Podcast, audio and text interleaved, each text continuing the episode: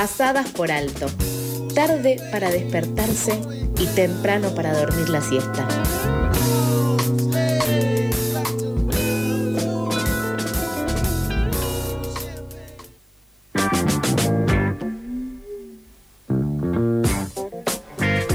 Muy bien, siendo las 8 y 38 de la mañana de este miércoles, vamos a, a seguir con nuestra primera entrevista del día. La decisión del Tribunal de Chubut de absolver a tres jóvenes hijos del poder acusados de abuso sexual en grupo contra un adolescente en 2012 generó repudio y bronca en la población. Lo calificaron como un fallo insólito y sesgado. El veredicto dictado el pasado 19 de marzo del 2022 por las tres juezas del Tribunal de Rawson en el caso de la violación grupal ocurrida en una fiesta de la primavera en 2012 en Playa Unión es el resultado del proceso iniciado en enero de 2019 que mantuvo el pacto de silencio e impunidad desde entonces. El hecho ocurrió en 2012 en Puerto Madryn, en la casa de un ex gobernador radical de la provincia. No los condenaron por falta de pruebas y principio de inocencia. Vamos a hablar con una de las abogadas de la víctima, Verónica Heredia. Hola Verónica, buen día. Estás al aire de Pasadas por Alto, Nebuena Yala, ¿cómo estás? Hola, buenos días.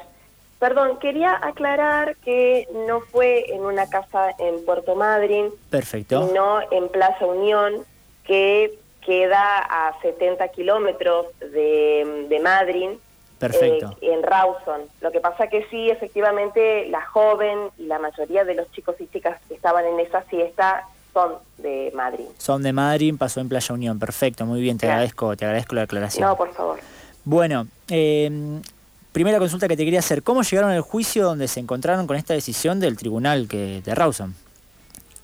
Bueno, en realidad eh, todo el proceso que comenzó en el año 2019, en enero del 2019, estuvo eh, marcado por este sesgo y, esta, y este machismo y patriarcado que está más vigente que nunca y que lo vimos durante este proceso.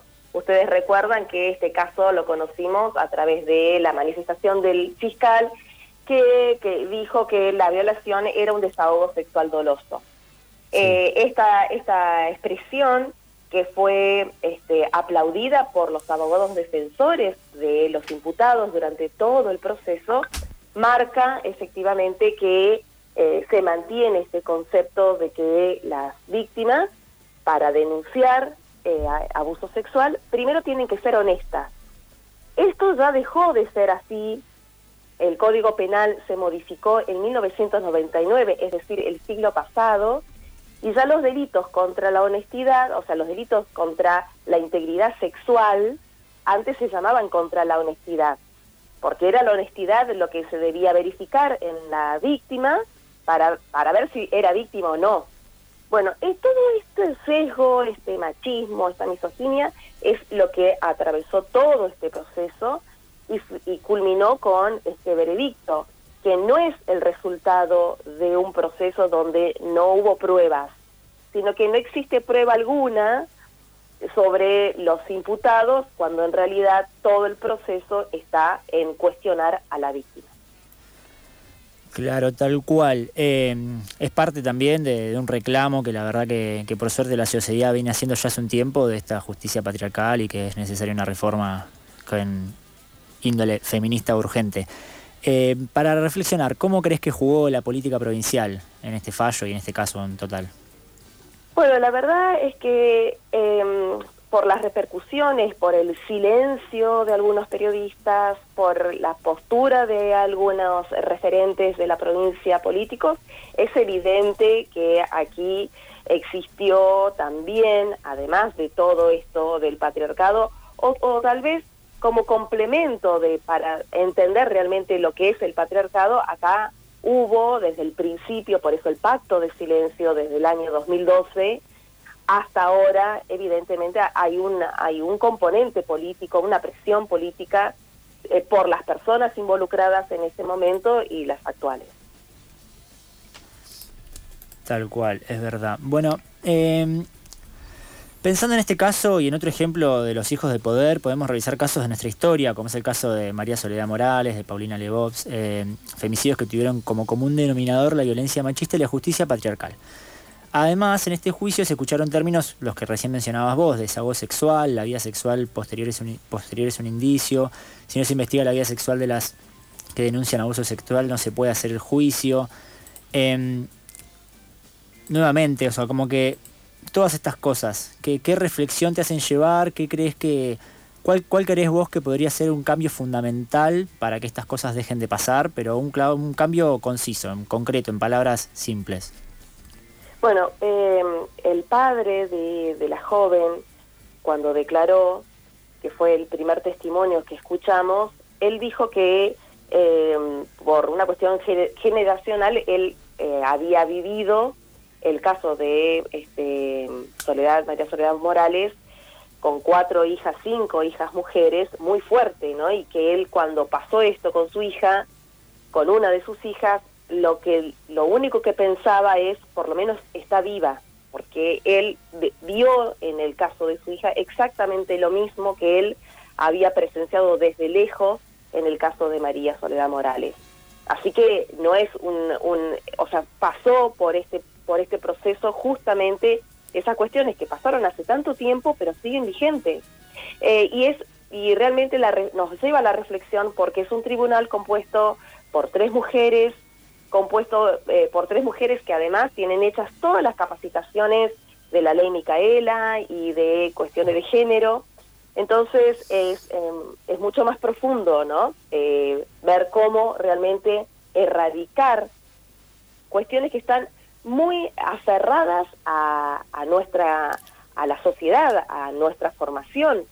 Eh, los, los abogados, abogados que citaban la Biblia eh, durante el debate y que uno cuando dice, bueno, iglesia y Estado, dos asuntos separados, es toda una mentira porque transcurrimos todo este proceso observando, escuchando y finalmente leyendo lo peor de, de, lo que se mantiene vigente. Entonces, creo que eh, primero la, hay que continuar exigiendo eh, una este, paridad en todos los cargos, más allá de que estas tres juezas no nos, advierten, ¿no? Que solamente por el hecho de ser mujer eso no significa nada, pero lo mismo hay que las mujeres eh, tienen que ocupar, tenemos que ocupar todos los cargos porque es una cuestión de representatividad democrática, así que eso sí tiene que seguir, tiene, tenemos que seguir eh, luchando por eso y tenemos que seguir advirtiendo, advirtiendo nuestras prácticas más rancias que todavía continúan en, nosotros. ¿no? ¿Qué tal, Verónica? Charlie te habla. Hola, buenas tardes. Buenos días, perdón. ¿Cómo continúa el proceso judicial y cómo se están preparando para todo lo que viene? Bueno, primero nuestra preocupación, nosotras como abogadas eh, asumimos este caso ya eh, luego que se conoció públicamente el, a partir de la, de la, expresión del fiscal de desahogo sexual. Así que ya venía hace un año y medio este proceso con todas las cuestiones, ya había pasado la pericia sobre ella, bueno.